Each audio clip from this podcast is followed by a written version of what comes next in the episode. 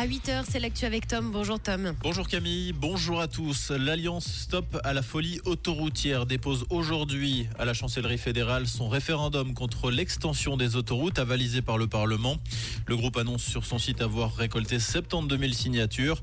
Parmi les projets contestés, l'extension à six voies du tronçon sur l'autoroute A1 entre le Vengeron et Nyon. Cinq autres projets autoroutiers sont visés.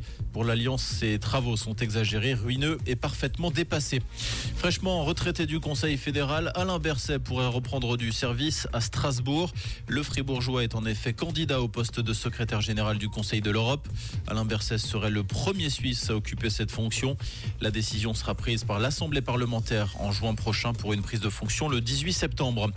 La Suisse pourrait recevoir la visite du Premier ministre chinois Li Qiang et du président ukrainien Volodymyr Zelensky le même jour. Les deux dirigeants seraient attendus ce lundi à Berne. Le Tagessanzeiger parle ce matin d'une visite d'État qui a provoqué branle-bas de combat et une urgence politique dans la capitale. Le Premier ministre chinois doit s'entretenir avec plusieurs conseillers fédéraux. Ces visites qui n'ont pas encore été officialisées pourraient se poursuivre à Davos la semaine prochaine pour le Forum économique mondial. En Ukraine, un hôtel de la ville de Kharkiv a été la cible de deux missiles russes hier soir vers 22h30 heure locale. 30 civils se trouvaient à l'intérieur. 11 d'entre eux ont été blessés, dont l'un gravement.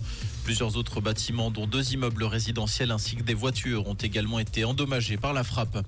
En Équateur, un climat de terreur s'est emparé du pays depuis plusieurs jours en raison de violences perpétrées par des gangs liés au narcotrafic. Au moins 10 personnes ont été tuées ces deux derniers jours. Une prise d'otage a eu lieu en direct sur un plateau de télévision. Des centaines de soldats mènent actuellement des rondes dans les rues quasi désertes de la capitale équatorienne. En début de semaine, le président équatorien a décrété l'état d'urgence pour 60 jours et a déclaré que le pays était en conflit armé interne. Les écoles ont par ailleurs consigne de rester fermées jusqu'à demain. En mode sport, pour terminer, Stan Wawrinka qui connaît son adversaire pour le premier tour de l'Open d'Australie qu'il disputera ce dimanche. Il s'agit du numéro 1 français Adrian Manarino. Lors des deux derniers duels qui ont opposé les deux joueurs, le Vaudois s'est incliné à deux reprises. Comprendre ce qui se passe en Suisse romande et dans le monde, c'est aussi sur Rouge. Côté ciel, ce jeudi, le retour du soleil, un petit peu de grisaille hein, pour les premières heures et des températures toujours fraîches. C'est le programme de votre journée. On a moins 6 euh, au bain de Charmé, moins 3 degrés en centre de Neuch et moins 2 degrés à Froideville. Pour éviter de vous enrhumer, continuez de bien vous habiller. On sort avec un manteau bien chaud et pour cet après-midi, on aura d'ailleurs davantage de soleil. Ça, c'est une bonne nouvelle. Un bon café à l'écoute de Rouge.